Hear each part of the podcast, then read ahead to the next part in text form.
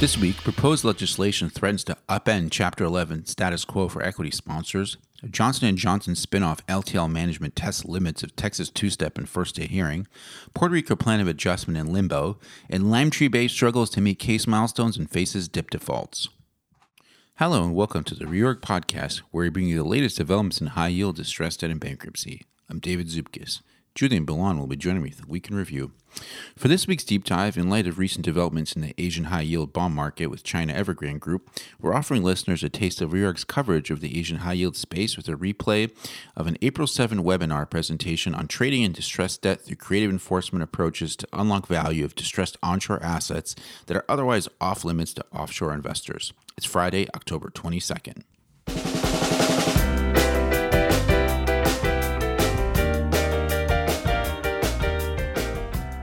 On Wednesday, October 20th, Democratic senators and representatives introduced the Stop Wall Street Looting Act of 2021, which joins a group of bills that could have major implications for the high yield debt industry and large Chapter 11 cases.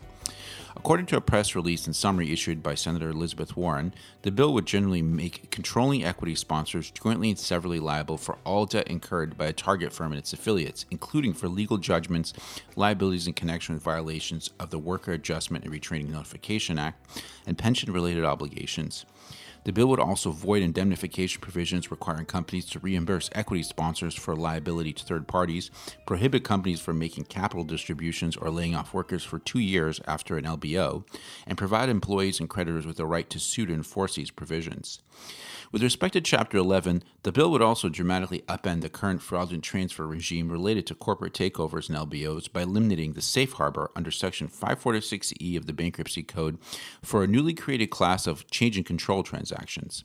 In addition, for such transactions, the bill would create a presumption of insolvency if certain factors apply, and the federal lookback period would be extended to eight years from two. Additionally, the bill would end the widespread practice of Chapter 11 debtors using what the bill calls sham independent directors to investigate and settle claims related to potentially actionable prepetition transactions. Under the proposal, litigation claims brought against company insiders must be brought by a trustee representing the creditor committee rather than the debtor in possession. For an in depth discussion of specialized independent bankruptcy directors, listeners should download our August 6 podcast where Eric Sean Daly talks to Jared Ellias Bion M. Gregory Chair in Business Law and Professor of Law at UC Hastings College of Law, where they discuss Jared's article, The Rise of Bankruptcy Directors, which analyzes the proliferation of bankruptcy experts who often join boards of directors on the eve of a bankruptcy filing as so called independent directors and the impact of such directors on bankruptcy outcomes, including creditor recoveries. LTL Management, the new entity spun off from Johnson & Johnson in its October 12th Texas two-step divisional merger, faced a heated first-day hearing on Wednesday where creditors, including the plaintiff's steering committee in the talc multi-district litigation, vehemently opposed LTL's motion to enforce the automatic stay as to J&J non-debtor affiliates and other talc litigation defendants. Although the debtor asked the court to consider the motion at the first day hearing, Judge Craig Whitley declined the request and told LTL to file an adversary proceeding, which the debtors initiated on Thursday. During Wednesday's hearing, the judge permitted the debtor to present oral argument in support of a temporary restraining order that would bar continued litigation against the J&J non-debtor affiliates. Judge Whitley also questioned whether the Western District of North Carolina is the proper venue for the debtor's case and scheduled a venue hearing for November 10th at 9:30 a.m. Eastern. Suggesting that either New Jersey or Delaware might be more appropriate venues, the judge remarked, quote, I've got an open mind about it, but said you've got some convincing to do as to whether we're in the right place here. LTL's adversary complaint asked the bankruptcy court to enjoin the prosecution of talc related claims and other courts against the debtor, non debtor affiliates, and certain other third party defendants. The stay issue is critical to LTL's case and Johnson & Johnson's Texas two-step maneuver. Failure to obtain an injunction would cause irreparable harm to the estate and defeat the purpose of the bankruptcy, says the complaint. In Puerto Rico news, legislation authorizing the issuance of new general obligation bonds and contingent value instruments contemplated in the Commonwealth Plan of Adjustment remained in limbo after the Senate moved Thursday night to indefinitely shelve the measure, House Bill 1003, because it lacks the votes needed for passage. The Senate's move, which kept the bill alive, came hours after the PROMESA Oversight Board stated that if the legislation isn't enacted by Friday, October 22nd, it would be forced to seek adjournment of the Title III plan confirmation hearing slated to open on November 8th. The House and Senate are not due back in session until Tuesday, October 26th. The snag in the Senate centers on concerns among various lawmakers that pension protection language in the measure is not sufficient to ensure zero pension cuts in the Title III court in connection with the plan of adjustment. After a meeting on the Title III exit legislation on Sunday, the Oversight Board and Puerto Rico government leaders expressed optimism that the bill was on a path to enactment this week after the incorporation of provisions reflecting accords with the Oversight Board, including zero cost to public pensions in the plan and funding for the University of Puerto Rico and municipalities. The plan for the Title III debtors, the Commonwealth, the Employee Retirement System, the or ERS, and the Puerto Rico Public Buildings Authority, or PBA, is overwhelmingly supported by key constituencies, having received only a handful of objections by the objection deadline on Tuesday. A status conference Monday highlighted the headwinds facing a going concern sale of the Limetree Bay assets after DIP lender 405 Sentinel provided the debtors with notices of default under the DIP. First on October 11th, relating to a failure to pay the September interest on the facility, and again on October 15th, relating to a failure to make a $5 million DIP paydown due under the DIP budget. A follow up status conference on the DIP default issues, originally set for October 21st, is scheduled for Monday, October 25th. Under the DIP budget, the DIP facility is scheduled to be paid off in full by the end of October through funds freed via the liquidation of the debtor's product held as collateral by J. Aron, which filed a letter in response to the October 15th default notice, underscoring its prior reservation of rights with respect to the DIP budget. Alluding to his prior concerns on the feasibility of the DIP projections, Judge Jones said the issues with the DIP were not surprising, but that he wanted, quote, someone to put their name on a pleading, end quote, before the court took action. Regarding the sale process, the debtor's investment banker, Michael O'Hara of Jefferies, said that the case milestones were the biggest issue as potential buyers looked to finalize their diligence. He said that efforts to extend the case timeframe through replacement DIP financing were unsuccessful so far, as the debtors have been unable to implement replacement financing ahead of the October 25th stalking horse bid deadline. Given the existing sale timeframe, O'Hara said they were looking to put something in place this week to continue the process, potentially including liquidation bids. Top red stories this week included litigation coverage, Moby refiles bondholder action in New York State Court, Morgan Stanley will seek sanctions for a frivolous federal suit. Interim final rule to No Surprise Act could reduce Envision EBITDA by up to 150 million to 170 million, cut Team Health EBITDA by 90 million dollars. Legislative requirements drive significant trading volume. Aldrich Pump asbestos claimants seek standing to avoid Texas two-step divisional mergers ask court to substantively consolidate debtors and Trane operating entities. Intelsat confirmation hearing pushed to December 2nd from November 8th. And now here's Jim from Houston with the week ahead. Well, good morning, all, and welcome to the week ahead, which will be dominated by earnings. Monday, October 25th, status conference in Limetree Bay. Tuesday, October 26th, earnings from Arch Coal and Matador Resources, and an emergency relief hearing in CBL, plus a confirmation hearing in Avianca. Wednesday, October 27th, earnings from Teva Pharmaceuticals and a fee application hearing in Mallinckrodt. Thursday, October 28th, earnings from CNX, Peabody, U.S. Steel, and PBF, along with a hearing in Aldrich Pump. And Friday, it's Mallinckrodt again with a hearing, along with earnings from SM Energy. That is all from me. Back to New York. For this week's deep dive, in light of recent developments in the Asian high yield bond market with China Evergrande Group, we're providing listeners a taste of Reorg's coverage of the Asian high yield space with a replay of an April 7 webinar where senior credit analyst James Shi and John Han, partner at Kobre and Kim in Hong Kong, discuss trading in distressed debt through creative enforcement approaches to unlock value of distressed onshore assets that are otherwise off limits to offshore investors.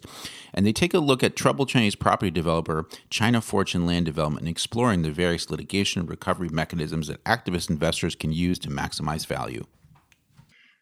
Hello, everyone. Thank you for joining us on today's episode of the Reorg webinar series. I'm Shasha Dai, Managing Editor for China at the Asia Core Credit by Reorg. Today, I'll moderate a discussion on China Fortune Land development and creative recovery mechanisms. Since the default of China Fortune Land sent jitters across China's high yield market, offshore investors have been monitoring the situation closely. This will pique interest in creative ways to unlock value of defaulters' onshore assets that are otherwise off limits to offshore investors. In this panel discussion, Reorg senior credit analyst James Shi will present the latest developments with the China Fortune Land, and John Han partner of Kobre and Kim, will speak to potential litigation and recovery mechanisms by which activist investors may maximize, may maximize their value realization. Joining me on today's webinar are John Han, partner at Kobre and Kim in Hong Kong. John is admitted as a solicitor advocate in Hong Kong, the United States, and in the Dubai International Financial Center courts. Clients rely on his deep regional business knowledge and bilingual language capacities in cross border disputes.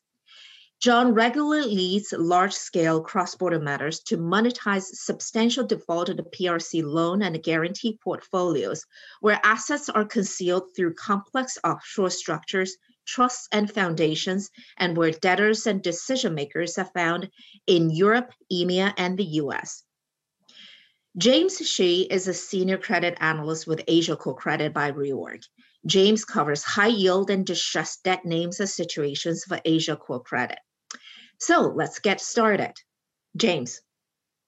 Thank you, Shasha, and uh, thank you for everyone, everyone's joining uh, today's webinar. I'll start the discussion with a quick overview of the events timeline and the latest update as China Fortune Land Development uh, could become the biggest defaulted borrower from China in the inter international market with about 4.6 billion US dollar public bond outstanding. Reorg has initiated an in-depth coverage on China Fortune Land since June 2019, calling out various credit-sensitive issues around its working capital, cash flow problems relating to its quasi uh, partnership business model, and a unique shareholder support involving, involving Ping An Group.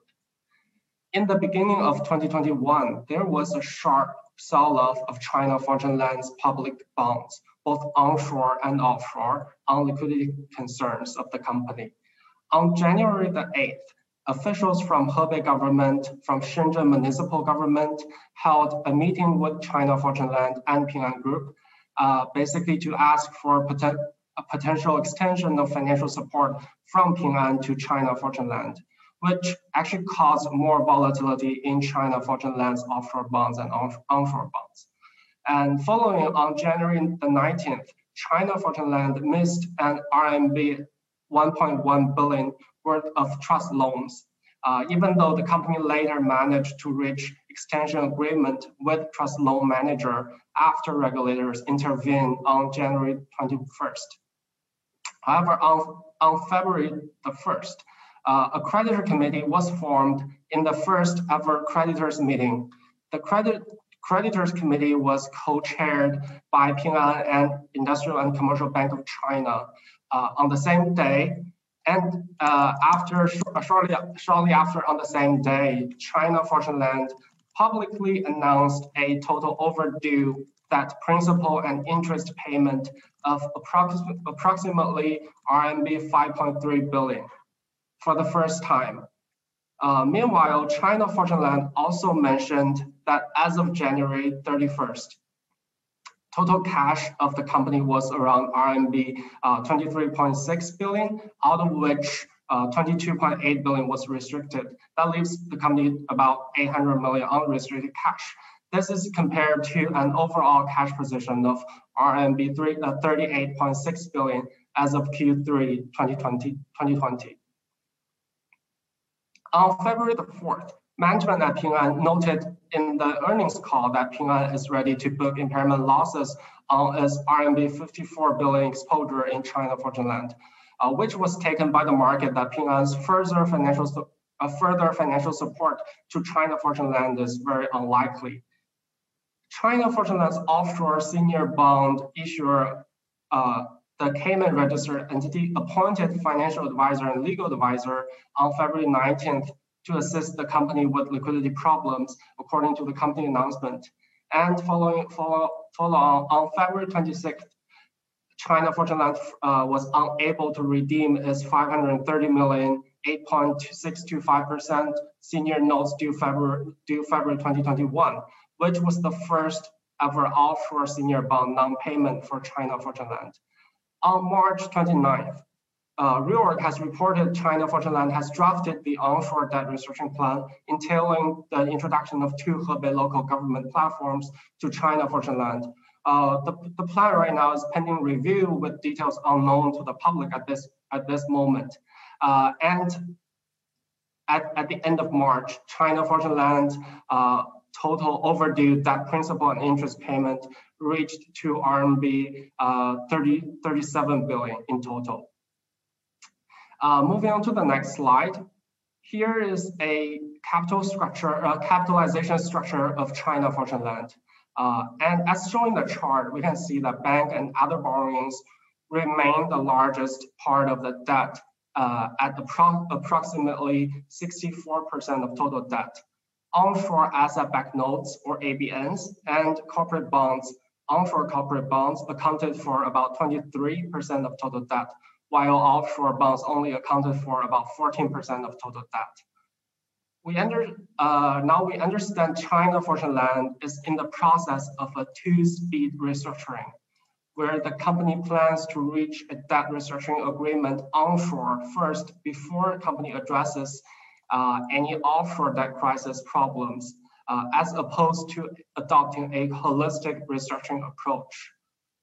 Now, with the offshore bonds only accounting for 14% of total debt, and no offshore creditor representative is included in the onshore creditors committee, some of the offshore creditors have to passively wait to see the result of the onshore restructuring. Um, however, if, even if a consensual restructuring deal is offered uh, or rich, offshore bondholders could still consider their potential options and where value resides in China Fortune Land's corporate structure.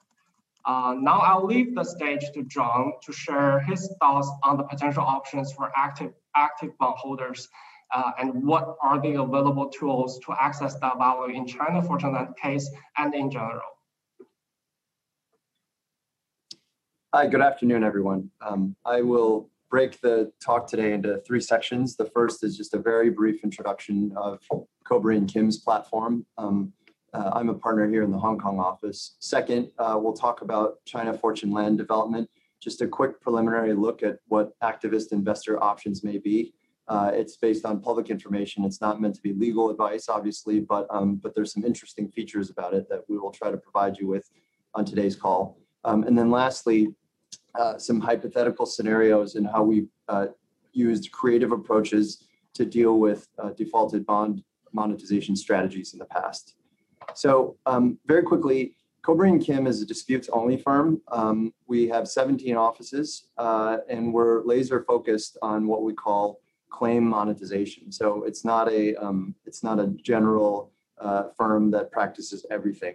So things like bonds, private debt, large judgments, large arbitration awards. So just to give you an example, um, we're enforcing the two largest arbitration awards in the world right now, including an 8.7 uh, billion dollar arbitration award under ICSID against the Republic of Venezuela, and then a nine billion dollar ICC award against the Republic of Nigeria. Uh, just to give you some uh, some some background about the type of work that we focus on. So we come from a law enforcement background. Um, so uh, and our partners have worked at the Department of Justice in the United States, the Korean Police Force, the PRC Prosecution Service, and so we treat these case, cases like law enforcement prosecution type cases. Um, we're focused on creative approaches, not just standard litigation. Uh, so we'll discuss today uh, things that can create monetization events, not a check the box approach, but focused on return on investment and making enforcement cash flow positive as soon as we can. And this includes a hybrid between legal strategies, but also non-legal approaches such as transactional strategies, financial solutions, public relations, and things like that. Um, and then lastly, uh, because we don't have a transactional practice, we're often adverse to large financial institutions um, and in jurisdictions where it's permitted, the firm has very flexible financial arrangements where we can share financial risk with clients. Uh, next slide, please. So this is a preliminary organizational structure that we've put together for China Fortune Land Development. I'm going to take about 10 to 12 minutes to walk through what we think are some interesting features in this. But before we do that, um, there's certain things uh, in any enforcement scenario that you'll need to do uh, which I'll cover in this case. So first, you have to get a foundational judgment. In this case, it's going to be in Hong Kong under the terms in the note. Then you have to go through the foreclosure process. Um, but there are short-term strategies that you'll want to look to to create mounting risk events for um, the opponent. uh, to try to create monetization without having to go through years of litigation and expend millions of dollars of uh, resources. So these cases are not solved through static plans. They're solved through identifying opportunities and seizing on them. So um, we'll go over what an enforcement scenario might look like, uh, some interesting features that I found on this situation, and some additional leads that, that you might want to uh, pull on.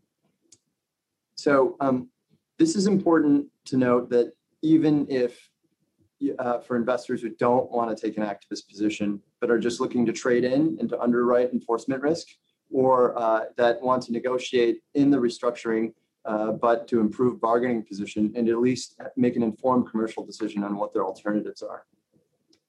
So um, in this case, if you look at the Cayman issuer, which is in the purple box, uh, second to the left, CFLD Cayman, um, you know, what a what a very standard uh, check the box strategy would be to appoint a provisional liquidator in Cayman. Um, that's almost certainly going to get you nowhere. It's an it's an SPV, uh, very very unlikely it has any assets, any people, any salient records. Um, so it's really unclear um, why you would begin there, although um, that's often the case uh, when people look at these strategies. Um, what what a medium interest plan is, and, and then this will take us to what what we think are some of the interesting features of the organizational structure, is uh, because China Fortune Land Development, the listed entity, is a guarantor, um, and the, the notes require litigation to be brought in Hong Kong High Court under Hong Kong law. The first step could be to uh, still a check the box approach, but slightly more um, sophisticated than appointing a provisional liquidator. Sue in Hong Kong, achieve a foundational judgment in Hong Kong. And then once you have that, use that to uh, obtain charging orders over the wholly owned Hong Kong subsidiaries, which are in blue in the center of the chart, CFLD International and Global Industrial Investment Limited. Um, those have paid up capital of um, around 365 million uh, dollars. Obviously, you know that doesn't reflect the equity value. It doesn't tell you anything about the debt, um, and it doesn't, in some, even uh, rise to the amount of the offshore debt. But um, it gets you somewhere. And, and, as we'll discuss a little bit later, um, the, the, the smart approach here is not to go through and to gradually piece together a recovery that totals up uh, hundreds of millions of dollars. The, the smart approach is to um, try to find um, vulnerabilities that can be le- legitimately legitimately exploited. Um, and then once once uh, the two Hong Kong entities have been charged, you can do things like uh, auction off the equity uh, using an order for sale or appointment of an equitable receiver to um, eventually try to crawl down the organizational structure and then realize some of the assets over here on the left in Singapore and the project companies in Indonesia. So what, what would that look like? Um, appointment of an equitable receiver in Hong Kong.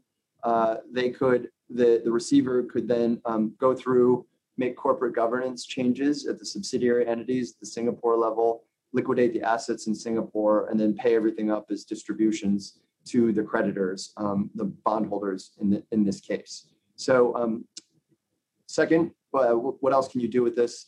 So because the foundational judgment would be in Hong Kong, and there is a mutual arrangement for recognition of judgments between Hong Kong and mainland China, you could reverse import any judgment uh, to the PRC through the mutual arrangement on recognition of judgments. Uh, in this case, we appear to meet the criteria. There's an exclusive forum clause.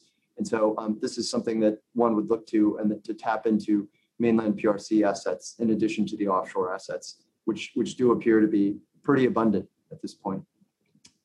Two other things that I like about this org structure, in addition to the, um, the, the going concern project companies in Singapore and Indonesia, um, there's actually some contact points with the, the US. So there's a wholly owned sub, CFLD US Inc., and um, and then there's there's some litigation that was uh, commenced three years ago in California State Court against another hedge fund called 1955 Capital Fund.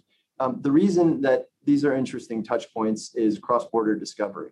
So uh, oftentimes uh, what we look for are um, the locations of individuals with knowledge. If there's common directors between the US um, entities and the, uh, the guarantor, um, that those are people that we'd want to develop information from. And of course, the U.S. discovery system is famously broad. We'd want to leverage that.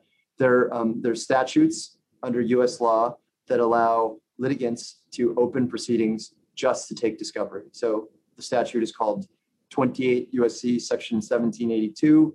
Um, under that statute, a note holder who's suing in Hong Kong could open a case and take a seven hour videotape deposition of a director of CFLD about assets that are realizable of uh, through enforcement of the note, for example. And then through that arbitrage where you're taking discovery in a discovery friendly jurisdiction, such as the US, and then channeling it into enforcement proceedings, perhaps say in the PRC or in Singapore, um, you can you can generally realize a lot of a lot of value in that way. Um, the California litigation that I mentioned would have public uh, publicly filed evidence and records, so we'd want to mine that to um, to see where we could get to. So, um, but then, so this is the I would say the the medium interesting approach. The the basic least interesting approach is to appoint a provisional liquidator at the Cayman level. Medium approach is what I just talked about to uh, file the foundational litigation in Hong Kong, realize Singaporean assets, um, and then go from there. Still, it's going to be very time intensive and resource intensive. Um, but this is uh, there's there's some interesting things that usually start to unfold as you uh, litigate these cases. And so what we are looking for is short-term monetization events. So as I stated in the beginning, um, the offshore uh, the offshore debt is very large. It's very unusual to find a giant pot of money or even several giant pots of money to satisfy the entire par value of those. Um, in this case, based on the paid up capital, it looks like it's it's not going to do it. Uh, it's expensive. It's time consuming. You have to go through um, incremental foreclosures. So what you want to do is um, there are legitimate ways for creditors to identify and develop critical vulnerabilities uh, that can be used legitimately to create pressure on things like supply chains, um, financing relationships, uh, triggering cross defaults, all of which are um, entirely legitimate creditors' rights to develop. And, um, and so what you would want to do is, as you go down the path of the foundational strategy, which we just talked about, which is a, a need to do to um, things, events will start to change. And then through those, you want to look for some of these opportunities. Um, when you identify those opportunities, you want to seize them immediately. So you want to look for uh, assets, which we've already talked about, but you also want to look for people. Um, oftentimes, there's personal guarantors um, that are the keys to unlocking enforcement cases. There, uh, I understand there are none, are none in this case. And so uh, basically through seizing on these opportunities selectively as they come up and controlling the tempo of events, you can you can start to create some mounting settlement events um, that to try to achieve a short-term resolution. There's no guarantee, but there's situations in the past where we've had extremely challenging enforcement scenarios where the opponent was, um, as you as you've seen, we enforce against governments a lot. So there's sovereign immunity that you have to deal with. But through creative use of cross defaults, um, and critical vulnerabilities in supply chains that are in certain jurisdictions that have enforcement friendly remedies, um, there's there have been there's been a full resolution of the case. Um, okay, so this is just a quick look. It's not a strategy, um, uh, so you, you know we don't want anyone to rely on this, but you can tell just just from the information that we've been able to discern from some of the records, there are a lot of things that I find interesting that make this a good collection prospect that we would want to look at immediately. So what's the upshot? Uh, I think the upshot is that the offshore holders should look to what their options are now, um, even though they may want to wait for the onshore restructuring uh, negotiations to complete before they do anything. Because even if you don't do enforcement, um, to make a commercially sound decision about what next steps are, you need to know what your options are um, in terms of cost, probability of success, time investment, and this will increased bargaining power in the restructuring discussion, even if it's never utilized. So uh, China Fortune Land Development wants to continue doing business, and so it can't completely sacrifice its offshore um, its offshore business in order to do this. And so these are these are some really positive features, I think. Um, should we go to the next slide?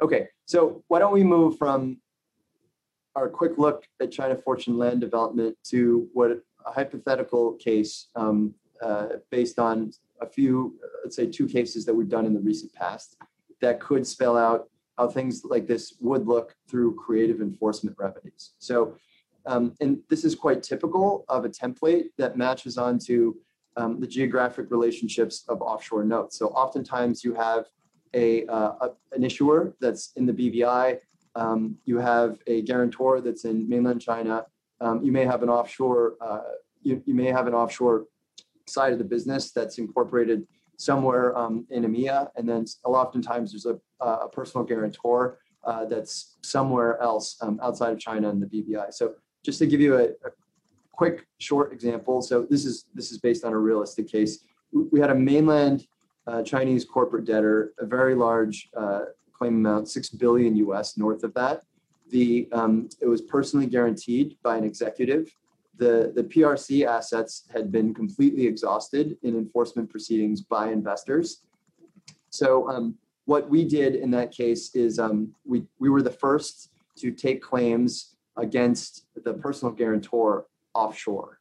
Uh, we first one of the key things here is always to find the personal guarantor. So we were able to locate this individual in California. And through um, some of our investigation, we were able to identify information that much of um, the holding structure and the current business investment opportunities were held through a very young individual who happened to be the child of an employee um, holding about half a billion dollars in company shares. So that doesn't make, make sense. The structure of the current existing assets of the PG are held through a complicated network of BVI companies um, so what we did was we um, we first uh, had the award recognized and uh, obtained a freezing injunction in the BVI over the entire corporate structure. We um, over the EMEA uh, network of the business, which was held through a Dutch holding company. We obtained something called a conservatory arrest of the shares. So um, the uh, the Netherlands, maybe people uh, are less familiar, has very friendly um, attachment laws based on its maritime history. Um, and then through that, we were able to develop some ancillary disclosure, not unlike in Hong Kong, about assets through the network of, um, of European companies that sits below the, um, the, the, Netherlands entity. Then we uh, went after the personal guarantor directly. So we, um, we sued the individual in the United States. Uh, we obtained a post judgment in personam injunction against them and then served it on financial institutions. And so he would have, the individual would have trouble uh, living day-to-day life in any kind of way. And then we put them in a debtor's examination, which is um, seven hours uh, under videotape, under oath, uh, but in front of a U.S. federal magistrate uh, judge who will be supervising. And um, you know, whereas in a, a regular civil deposition, people feel very comfortable saying they don't know almost any information, uh, including you know the size of their home and things that are just facially ridiculous. Um, it's very dangerous to play that game in front of um, in front of a, a judge. Um, and then and then lastly, um, of course, on the eve of all this, this um, the the individual filed for Chapter 11, and so in within the course of 24 hours, we switched contexts into the Chapter 11 case and challenged that. So the, the strategy in this case, um, which is very, very typical, but not the same as China Fortune Land, is that when you look for a, um, uh, when, when there are personal guarantors, there's an agency problem where there's a joint liability between the individual and the company, and uh, the individual can settle their personal debts with corporate assets. And so we found a lot of um, fruitful results in doing that through legitimate means. So um, just just briefly um, before I, I, pass it back over to Shasha, the I, I think there's three stages at which this type of thought process is is important. So late stage, you have a judgment in hand already. You've decided to be activist. You want to maximize monetization through a combination of in rem asset seizures and in personam techniques against perhaps uh, personal guarantors or discovery targets. In a middle stage, um, the claim hasn't quite matured into a judgment. Um, and then you have a decision point from a business perspective whether to trade out, to take a passive approach into liquidation, or to take a more passive uh, activist approach, like we're discussing here today. And then early stage, um, before one is traded in, in conducting a more sophisticated assessment of enforcement risk, you gain a competitive edge on the market in valuing claims and trading opportunities where others have not looked at this type of risk. So thanks very much. I'll pass back to you. All right. Thank you so much, John and James, for your presentations. That wraps up the, the presentation part of the, the webinar and goes into my personal favorite Q&A part of the, uh, the webinar. Um, first question, let me go back to, to you, John. Um, during your presentation, you mentioned the term vulnerabilities several times. Where are some of the uh, common places where those vulnerabilities might exist? Yeah, so um, oftentimes for creditors uh, who have a validly subsisting judgment, um, they look to go and seize assets. But what actually um, uh, can be done with those uh, credit rights, creditor rights, is to um, legitimately garnish targeted assets within a supply chain or to um, cause cross defaults and then uh, disqualification for certain financing relationships. And there's nothing, you know, this is completely legitimate in the rights of a creditor to conduct garnishments. But rather than conduct um, a scorched earth garnishment campaign where you're seizing tiny assets in multiple proceedings, you can be um, laser, laser targeted and precise in seizing just the right one for companies that want to keep going as a going concern um, to create problems with operations. And so that uh, there's there's in the short term possibly a monetization of it. Okay. Um, the strategy, John, that you just described all sound very interesting and very attractive. But I wonder from a risk appetite perspective, is this for everyone, for every creditors, or what are some of the um, the creditors that might best be positioned to take advantage of the strategy you just described? Yeah, so I mean, you have to have the stomach for it. I think it's for uh, creditors that are in the business of being activists um, by by the nature of their business. Um, but there are creditors who uh, aren't distressed investors who are non-distressed investors and then just hold on to it after distress and then decide to become activist opportunistically when they suddenly realize there's actually some good options. Um, but I think more than that, um, this this data point is actually really important for anyone who's holding the note because it it, um, it calibrates the discussions with the debtor in restructuring negotiations because it offers a plan B. Um, no one ever wants to go into a negotiation with no alternative because then you're going to um, uh, they're basically you, you're at the mercy of um, of the issuer and the guarantor in that case. And so um, uh, you know I, I, think it's for people who have the patience um, to go at it alone um, and for the uh, resources to finance litigation and take on a little bit of risk. But what the reward is that there's a potential uh, before a moratorium, it's a race, and you want to be first in that race. And the prize in the, the race is to recover par. You don't have mm-hmm. to share a pari passu with people. You get to cut everyone in line.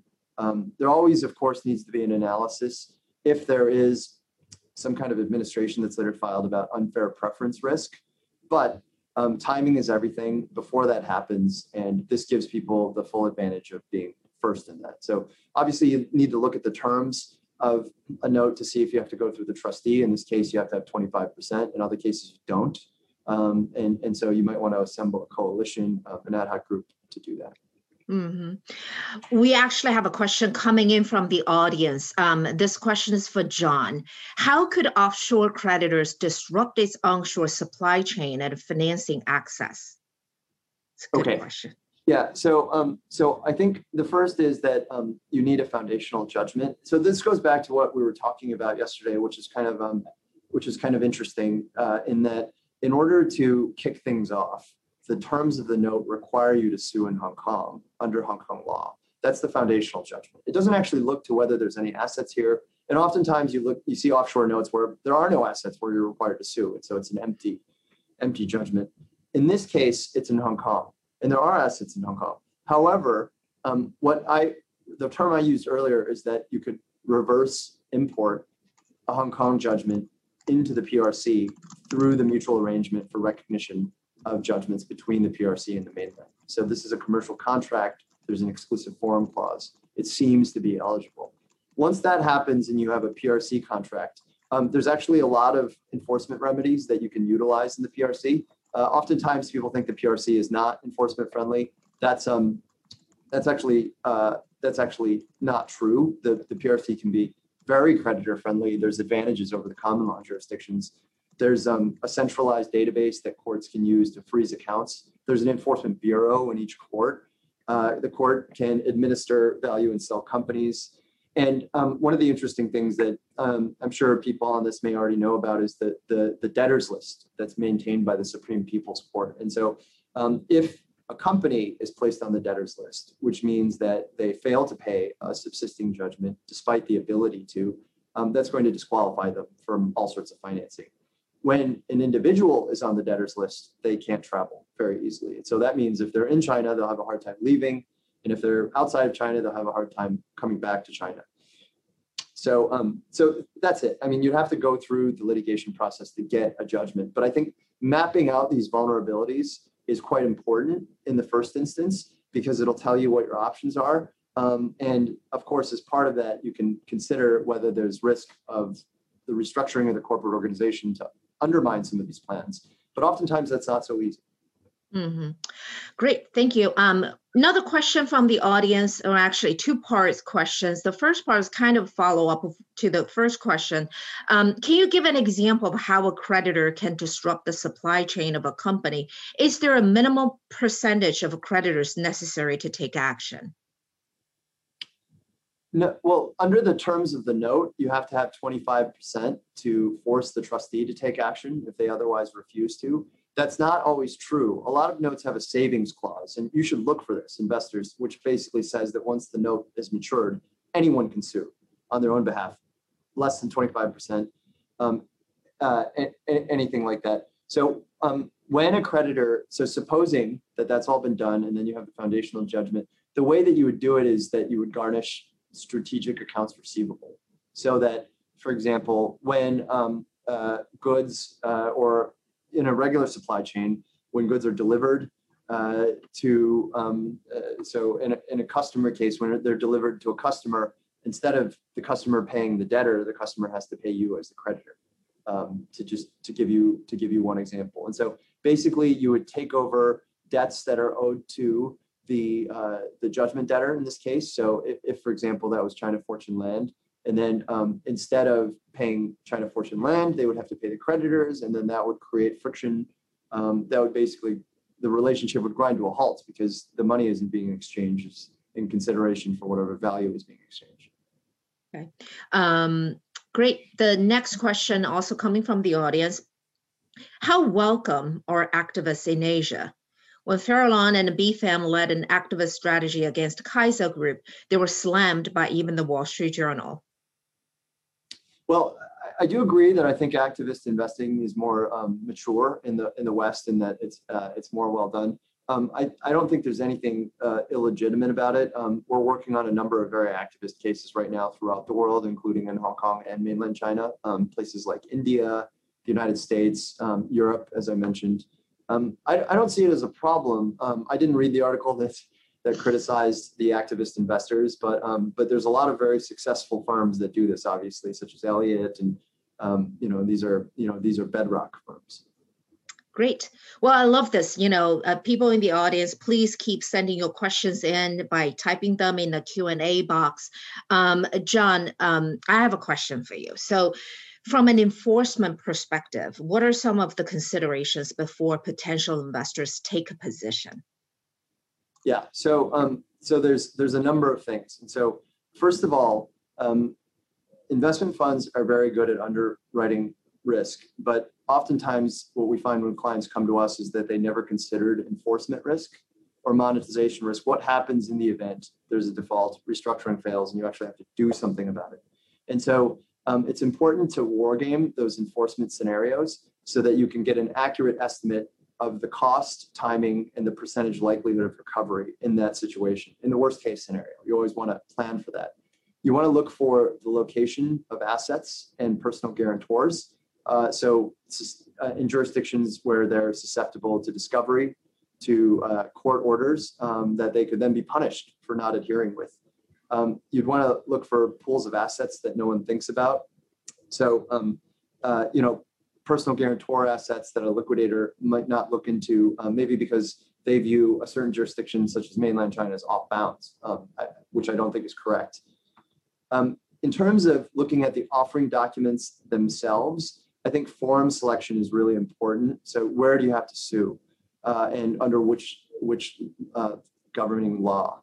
The reason is that because the foundational judgment is going to be the starting point for any enforcement strategy, you want to devise a highly portable judgment in a, a jurisdiction that's creditor friendly and has a fast, reliable court system where there are assets or where there are people. So English common law judgments, Hong Kong judgments, Singapore judgments, fantastic for that. Um, and uh, uh, US judgments, also very portable, also very good. When you're dealing with mainland China and onshore assets, Hong Kong and Singapore are much better because um, they, they can be, uh, Hong Kong under the mutual arrangement, you can recognize and enforce in mainland China. Singapore, there's been recent guidance that indicates that that will be um, more and more the case. US judgments are not enforceable in mainland China, with the exception of a few very narrow recent exceptions.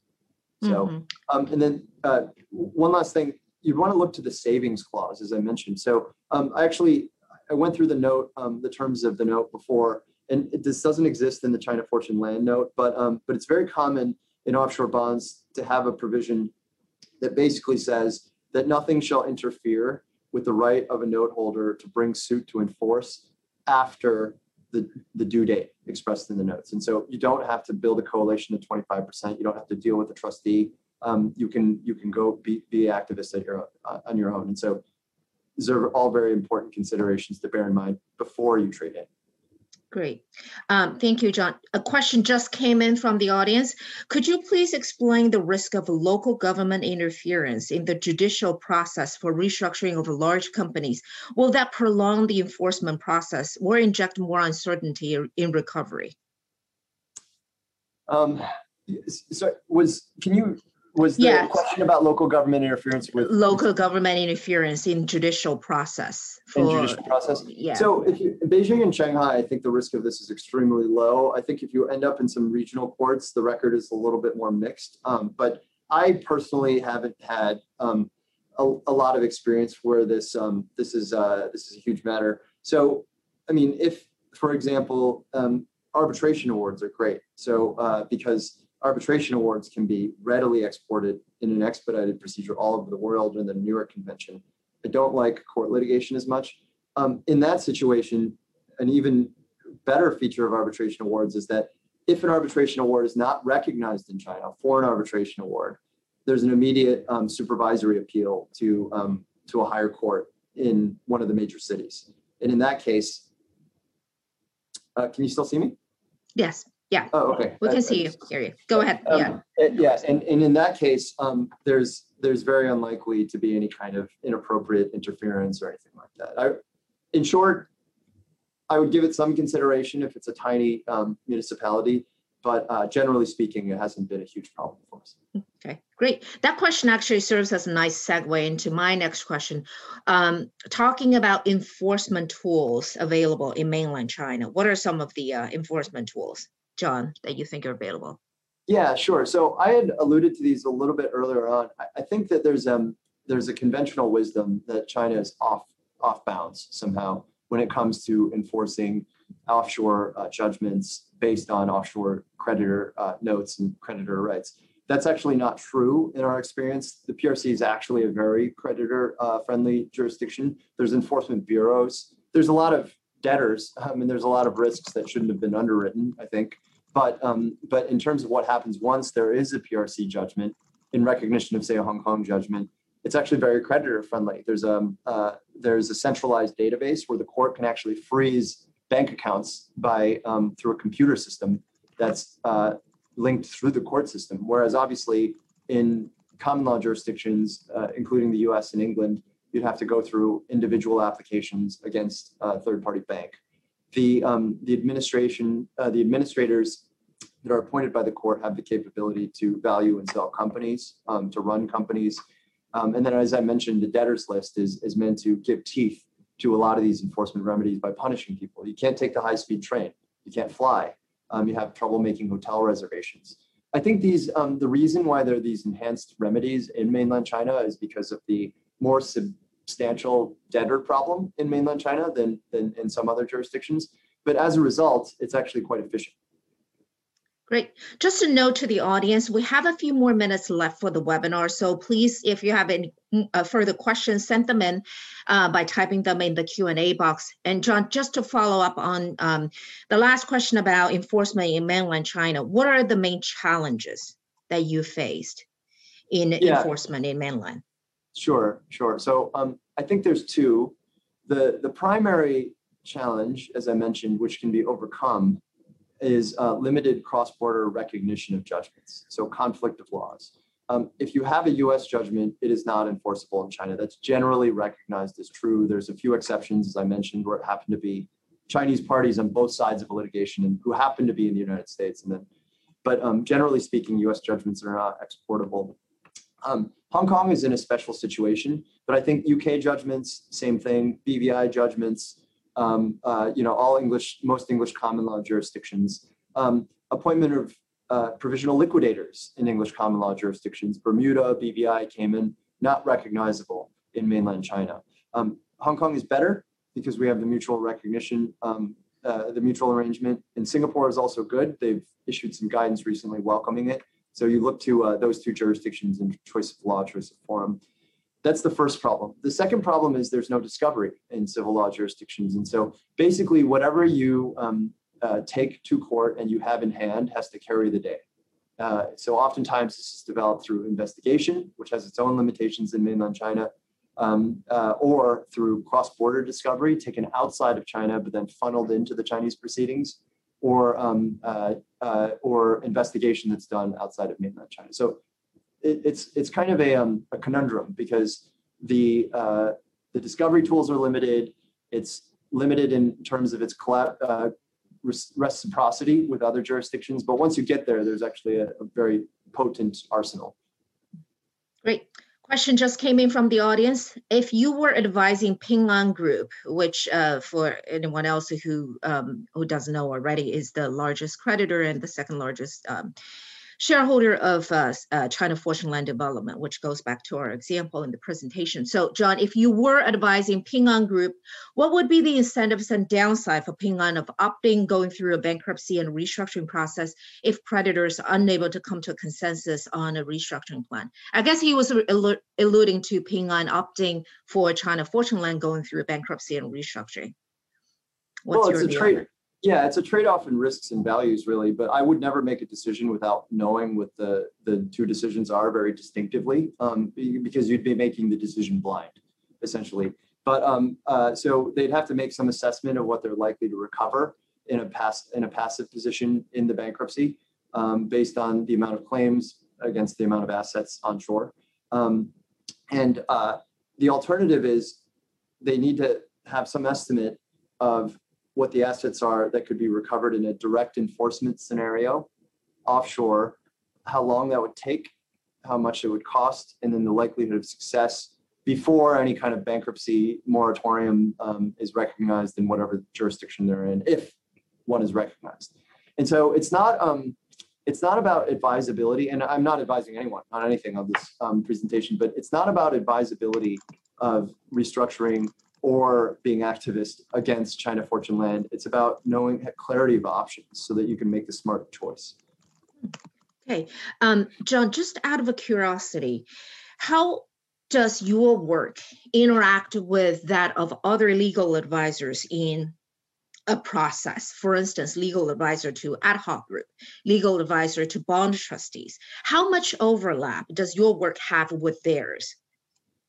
Yeah, so um, we don't do any restructuring, um, and uh, so the transactional end, um, you know, representing ad hoc bondholders in that negotiation. So uh, we actually pair extremely well with restructuring lawyers, with people who represent trustees, in order to um, come in as what we call strategic strategic litigation counsel, um, either to provide advice about alternatives, to conduct what we call a um, an enforcement stress test to see how it would play out um, and then in those situations where enforcement is required, uh, we often come in just for the parameters of that and then, uh, and then nothing else.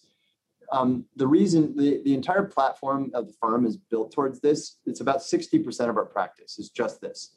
Um, so we're highly specialized. And another reason why we come in with the restructuring groups is because we don't have an M&A practice capital markets, we're often suing banks, and sometimes that has to be done. Okay. We partner well. Um, great. Um, one question just came in, how the CEO can be targeted to incentivize him to agree to a more favorable outcome for creditors? Yeah, so I might um I might stay away from this one a little bit. Usually, when there's a personal guarantor, um, which is not the case in this situation, there's um there's uh there's basically a, a direct route to enforce fully the amount of the debt against the personal guarantor, and that opens up an entire tool chest of potential remedies throughout the world, and you need to look at all of them. Um, I, I don't know enough about the facts of this case, and my understanding is the CEO is not a personal guarantor. Um, you know, there's all sorts of creative solutions. Every case is one of a kind, and the things that unlock a case are always one of a kind. But um, I, I don't have enough information about that. Okay. Um, just one, one last call for questions from the audience. We're wrapping up uh, shortly. Um, any any um last thought, John, on this?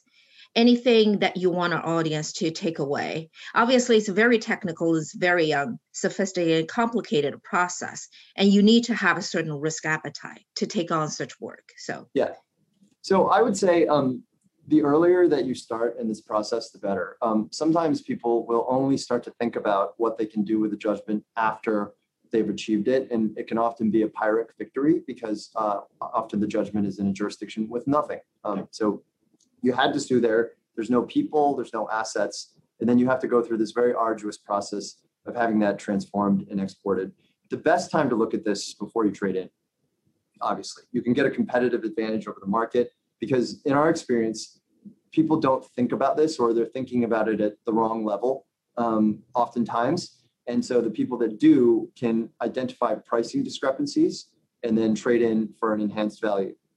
You don't have to be activist to find this relevant. Um, so I, I, think the key takeaway is um, this is relevant regardless of what your posture is going to be, especially with you know these astronomically 10 large 10 figure investments. Um, so I would encourage people to think about it. Great. Thank you so much, John and James. That's all the questions we have time for today. As a reminder, Reorg is a global provider of credit intelligence data analytics built for law firms, investors, and advisors. Please send any further questions you have on this or other topics to marketing at reorg.com. Remember, a replay will be available on the Reorg media page within 24 hours. A big thank you to our great panelists, John and James, and to everyone who joined us today. Have a good rest of your day. Thank you again for listening to this Reorg Weekly Review. Find all our podcasts on the reorg.com webinars and podcast page, as well as Spotify, iTunes, SoundCloud, and Amazon. Hope your families are healthy and safe. Have a great weekend and see you next Friday.